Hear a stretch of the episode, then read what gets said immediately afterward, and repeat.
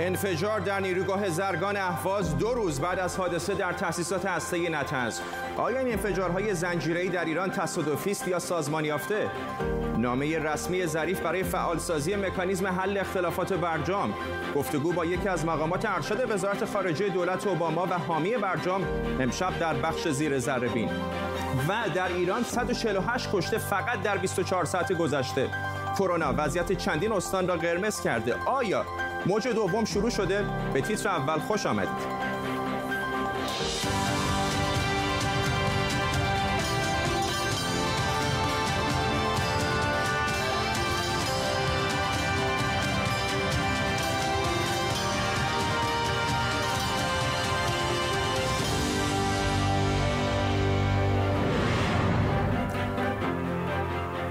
سلام بر شما. ساعتی پیش نیروگاه زرگان اهواز منفجر شد. رئیس آتش نشانی اهواز گفته علت حادثه انفجار ترانس به دلیل دمای بالا بوده. فیلم هایی از آتش سوزی نیروگاه در رسانه های اجتماعی منتشر شده که نشان می‌دهد دود سیاه غلیزی روانه هوا شده.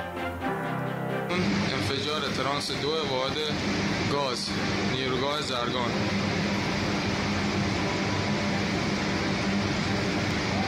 80 میلیارد تجهیزات در حال سوختن.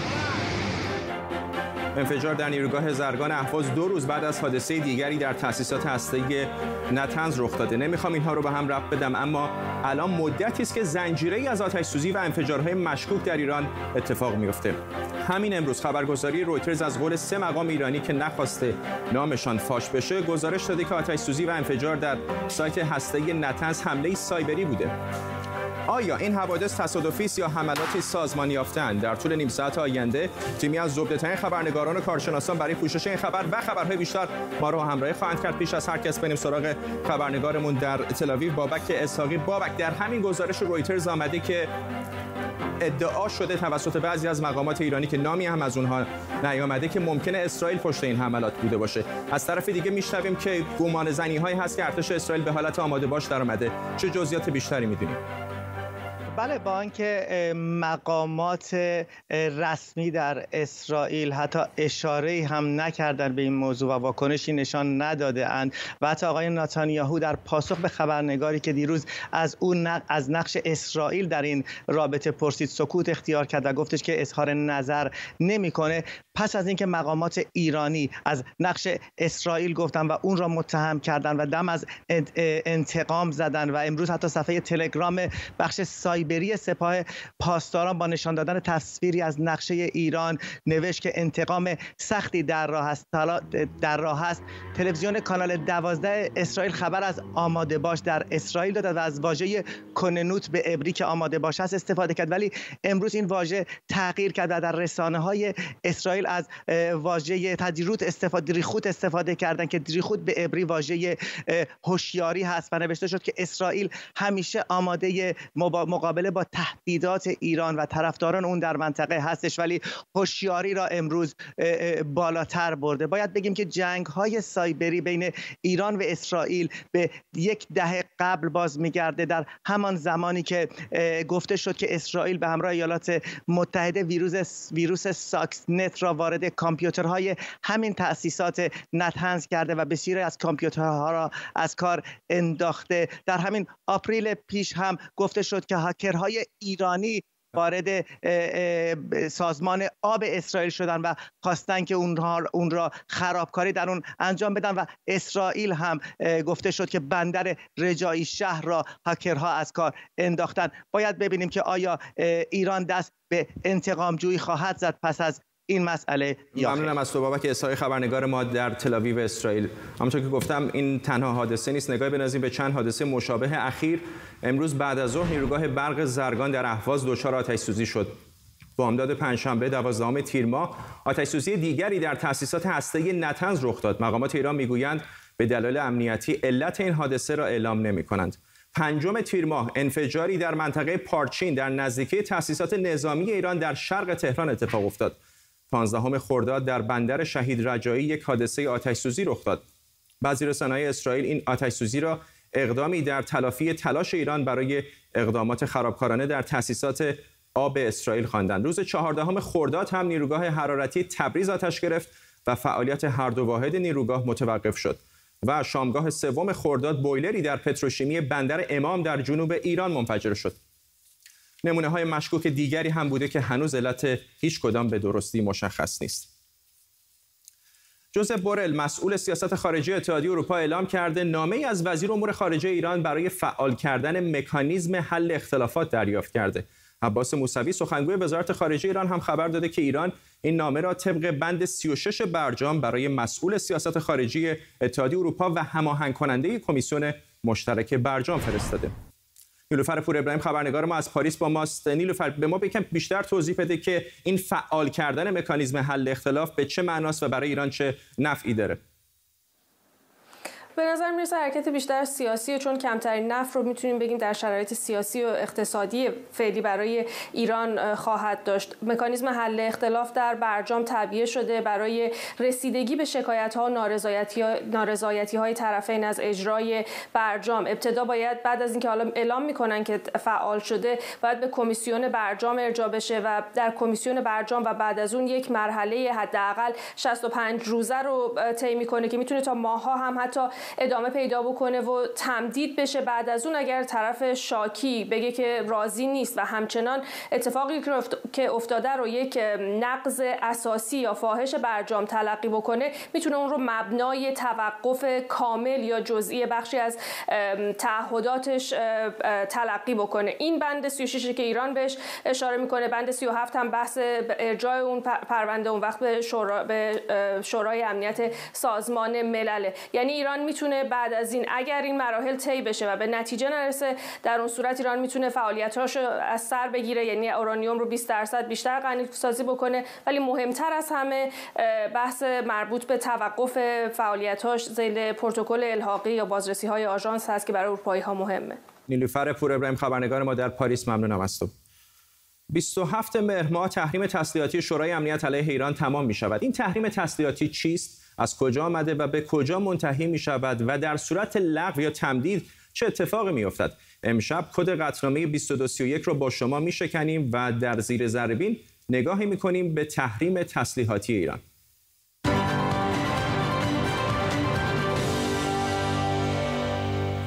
می‌دونم که درباره قطعنامه 2231 شورای امنیت خیلی توی رسانه ها شنیدید. ولی بیاید با هم این متن 104 صفحه‌ای رو مرور کنیم تا ببینیم چی دستگیرمون میشه. این قطعنامه یکی از هفت تا ای که شورای امنیت درباره برنامه هسته ایران صادر کرده.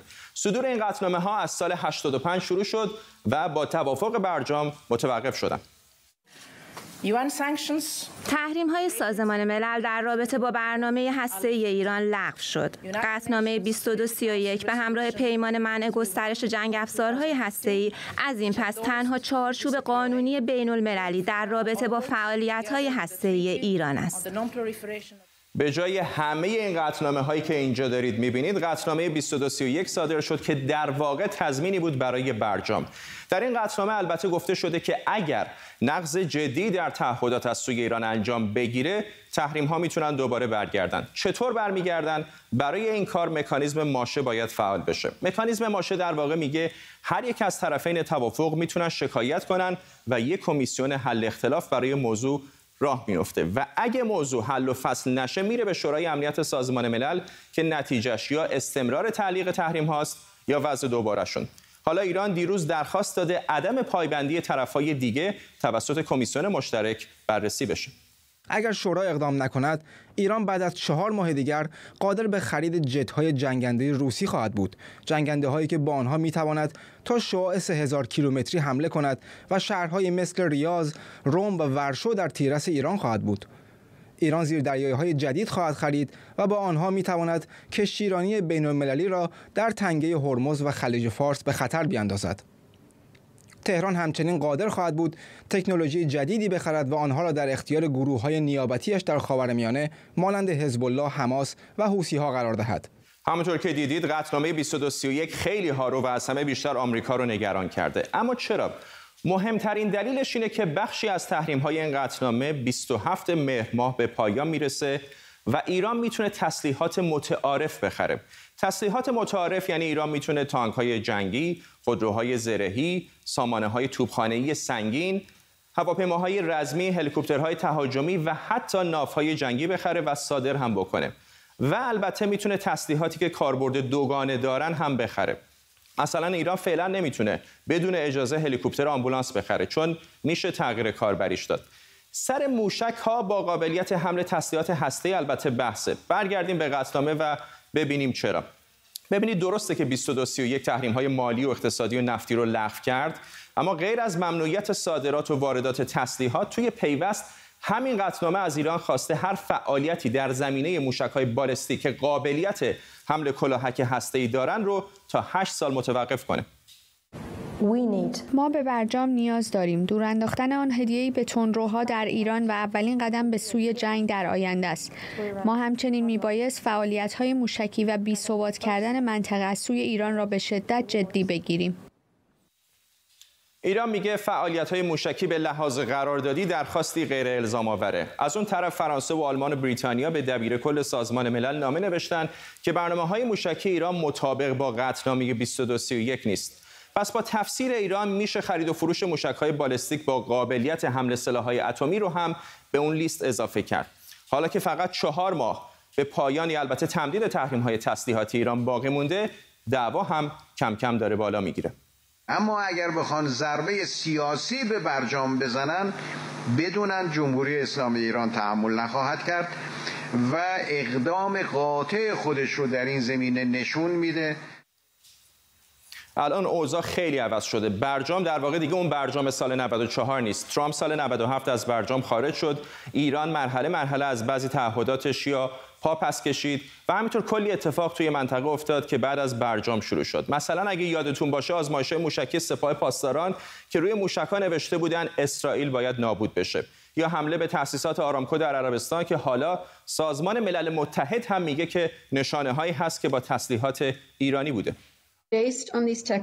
بر اساس یافته های تکنیکی و البته با در نظر گرفتن اطلاعاتی که ایران ارائه داده سازمان ملل به نتیجه رسید که موشک کروز و اجزای آن در حمله به عربستان سعودی سرمنشأ ایرانی دارند. درسته که مرکز قطعنامه 2231 ایرانه اما تصمیم گیری با بقیه است. ایران روی حمایت روسیه و چین حساب می‌کنه و آمریکا روی اروپا. اروپا هم انگار می‌خواد راه وسط رو پیش بگیره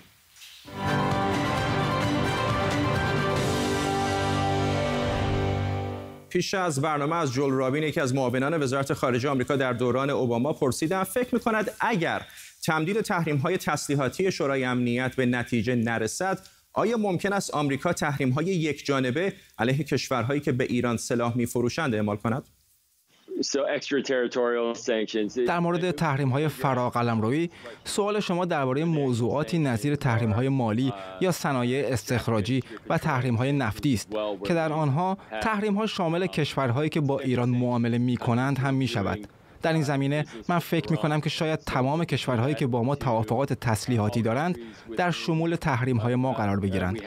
اما من تصور نمی کنم که ما مثلا با روسیه و چین معاملات قابل توجه تسلیحاتی داشته باشیم. بنابراین تحریم های ما علیه آنها نمی تواند چندان گزنده باشد. آیا ما می خواهیم کل اروپا را تحریم کنیم؟ آیا قصد داریم روسیه و چین را به دلیل معامله با ایران به شکلی فراگیر تحریم کنیم؟ من فکر نمی کنم اراده سیاسی سیاسی برای انجام چنین کاری وجود داشته باشد.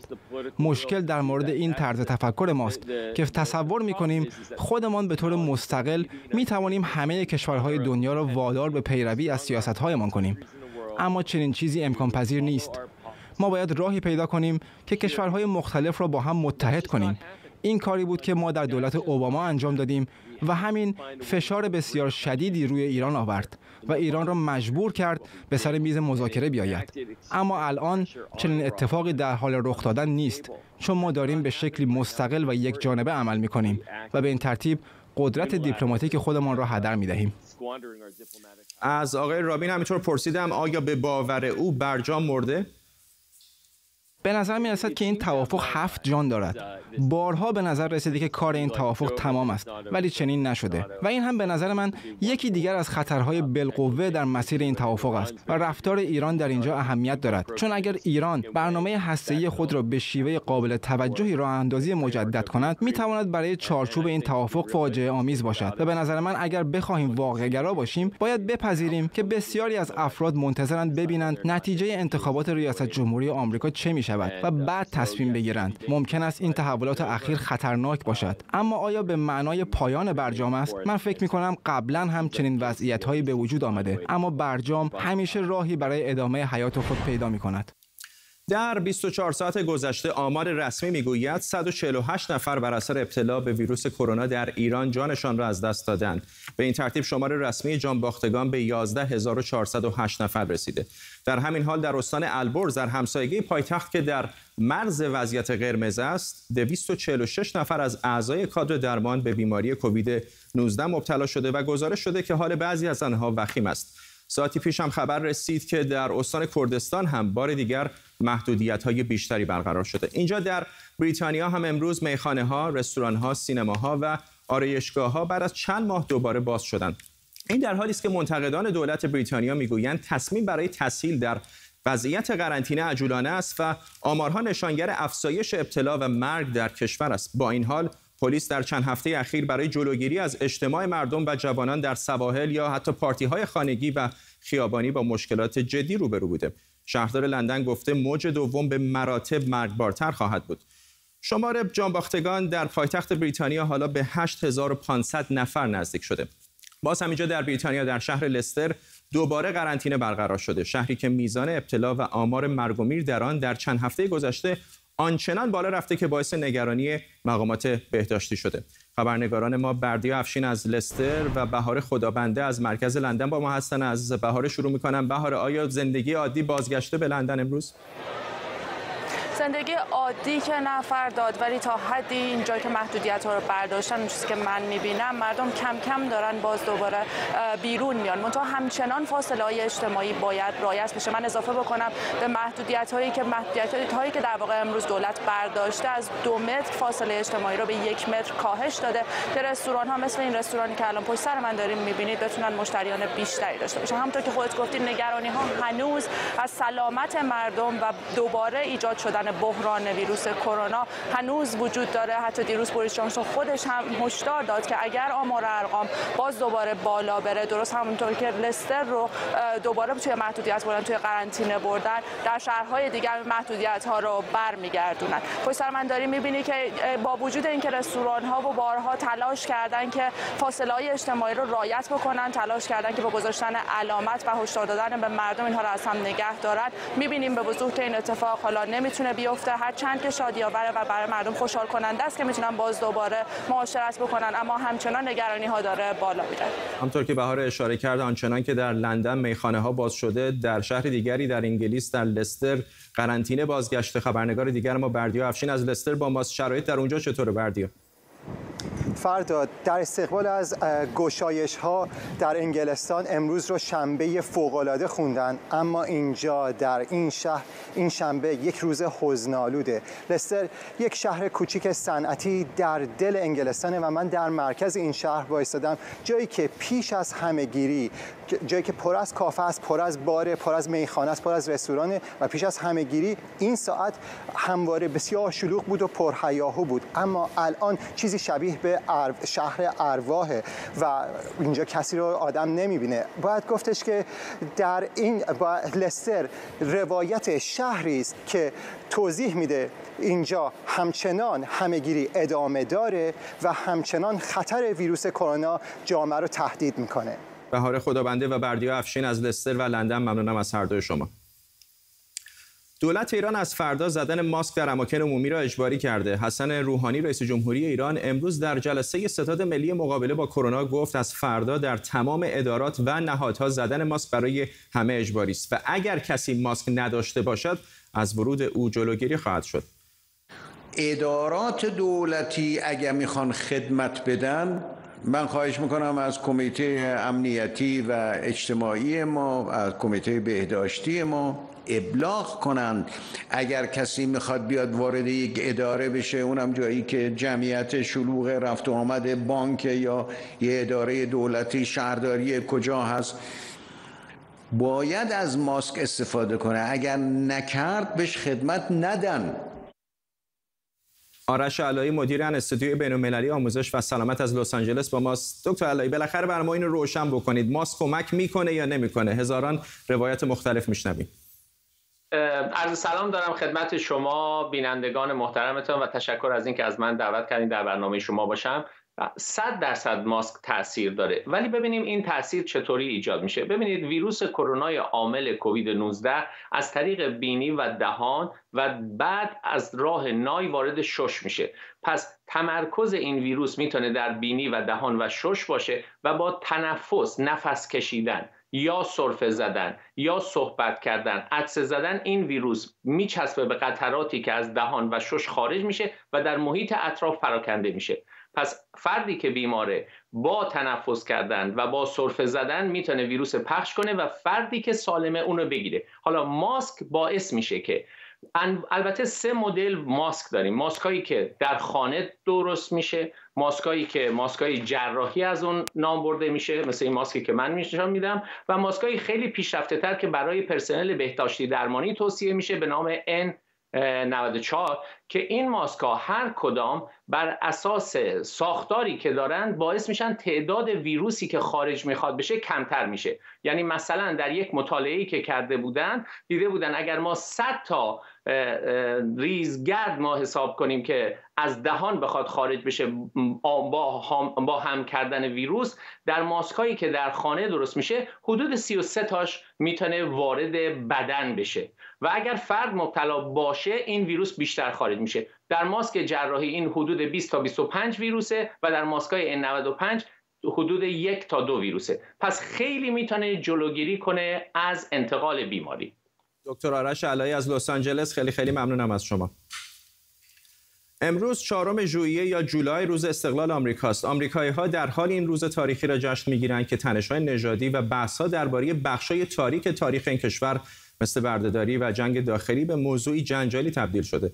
دونالد ترامپ رئیس جمهوری آمریکا امروز در ادامه کارزار تبلیغاتیش راهی مانتراشمور در داکوتای جنوبی است. این سفر هم بدون حاشیه نبوده چه کسی بهتر از آرش آرامش که در مورد 4 جولای و سفر آقای ترامپ صحبت بکنیم باش آقای آرامش حتی سفر آقای ترامپ به داکوتای جنوبی هم از این حواشی تنش‌های نژادی به دور نبوده. همین مانتراشمون چهار تا پدران بنیانگذار و رئیس جمهورهای بعدی آمریکا رو درش داره که دو تاشون بردهدار بودن. ببینید در رؤسای جمهوری که بنیانگذار بودن فقط رئیس جمهور دوم جان ادمز بردهدار نبود. ولی از رؤسای جمهوری که بردهدار بودن اولی واشنگتن سومی جفرسون بعدی مدیسون همینجور بیایم بالا تا می‌رسیم به هفتمی که پسر جان ادمزه جان کوینسی. همه اینها بردهدار بودن ولی اصلا با بردهداری شاید موافق کامل نبودن. بخشی از فرهنگ و سنت جنوب بود. این هیچ دلیلی برای نیست که برداری کار مثبتی بوده کاری بسیار مزموم همون زمان خود مسیحیون رو گناه می‌دونستن هم کار غیر اخلاقی و غیر قانونی. اما سال 1861 ایالات متحده وارد جنگ داخلی میشه. جنگی که بزرگترین کشته ها رو حتی از جنگ جهانی اول جنگ جهانی دوم ویتنام و کره. در جنگ جهانی دوم ایالات متحده بوده 450 هزار نفر از دست داد. جنگ داخلی بالای 650 هزار نفر با اسلحه های بدوی نه با اسلحه های بزرگ و شیمیایی و مسلسل های خودکار غیر و زالک. این همه امریکایی کشته شدن. اما جنوب باخت. بردهداری بر اساس متمم 13 قانون اساسی منقضی شد. بعد از اون هم دوباره 1964 فقط دو روز پیش سالگرد قانون حقوق مدنی بود. به قول معروف یک تقویت مضاف شد بر اساس این متمم 13 قانون اساسی. ایالات متحده درسته که خیلی و خیلی سابقه و خاطره و به قول معروف تاریخ بالا و پایینی داره اما کشوری پویا. هر سال به سال دهه به دهه خب، قرن به قرن جلوتر این پویایی تا کجا بعد ادامه پیدا کنه؟ چون الان خیلی از این ایالت های جنوبی که بهش اشاره کردید که در جنگ داخلی شکست خوردن همچنان نمادهایی دارن از دورانی که ایالات مؤتلفه آمریکا در نبرد بود با ایالات متحده آمریکا. شما یه در اون کمپی هستید که میگید این نمادها باید همچنان باقی باشن یا الان زمان اون هستش که کسانی که به حال بردهدار بودن یا در جنگ با ایالات متحده دشمن آمریکا بودن باید سمبولاشون حذف فرق بردهدار بودن با خائن بودن اینه. پرزیدنت واشنگتن درست برده داشت و کاری مضموم ولی بنیانگذار کشوره جفرسون همینطور. اما کسی مثل آقای ارز کنم بزرگ شما هود جان هود یکی از بزرگترین قرارگاه های نیروی زمینی ارتش فورد هود تکساس. اسم ایشون هست. فورت بنینگ در ایالت جورجیا که تیم های 101 رنجر 152 هوا برد و 75 و 73 رنجر اونجا یکی از مراکز بزرگ نیروهای ویژه است. نه تنها کسی بود که خائن بود و بر کشور جنگ داخلی را انداخت بلکه یکی از به قول معروف بنیانگذاران گروه های مثل کیکیک هم بود. یه کسی است که حالا بردهداره بردهداری ملغا میشه ولی کسی است که جنگ داخلی را میندازه و می‌خواهد اتحاد اون کشور رو بشکافد و بشکنه جنگ داخلی امریکا بزرگترین خطر برای حیات ایالات متحده تا این موقع بوده. بحث این نیست که فقط نمادهای بردهداری باشه. برای سیاه پوستان و رنگین پوستان اینها نمادهای تنفرن ولی برای بسیار از وطن پرستان آمریکا اینها نمادهای خیانتن نه نمادهای وفاداری و وطن پرستی بحث داغی است که می‌دونم در یک مسابقه کوتاه به پایان نمی‌رسه. آرش آرامش کارشناس ملی. ممنون که در این اولین برنامه تیتر اول مهمان ما بودید. و همچنین ممنونم از بینندگانی که در این اولین برنامه ما رو همراهی کردید. خبرهای بیشتر می‌تونید در وبسایت ما بخونید. و فردا همین موقع دوباره در تیتر اول دیگری با شما خواهم بود. تا فردا بدرود.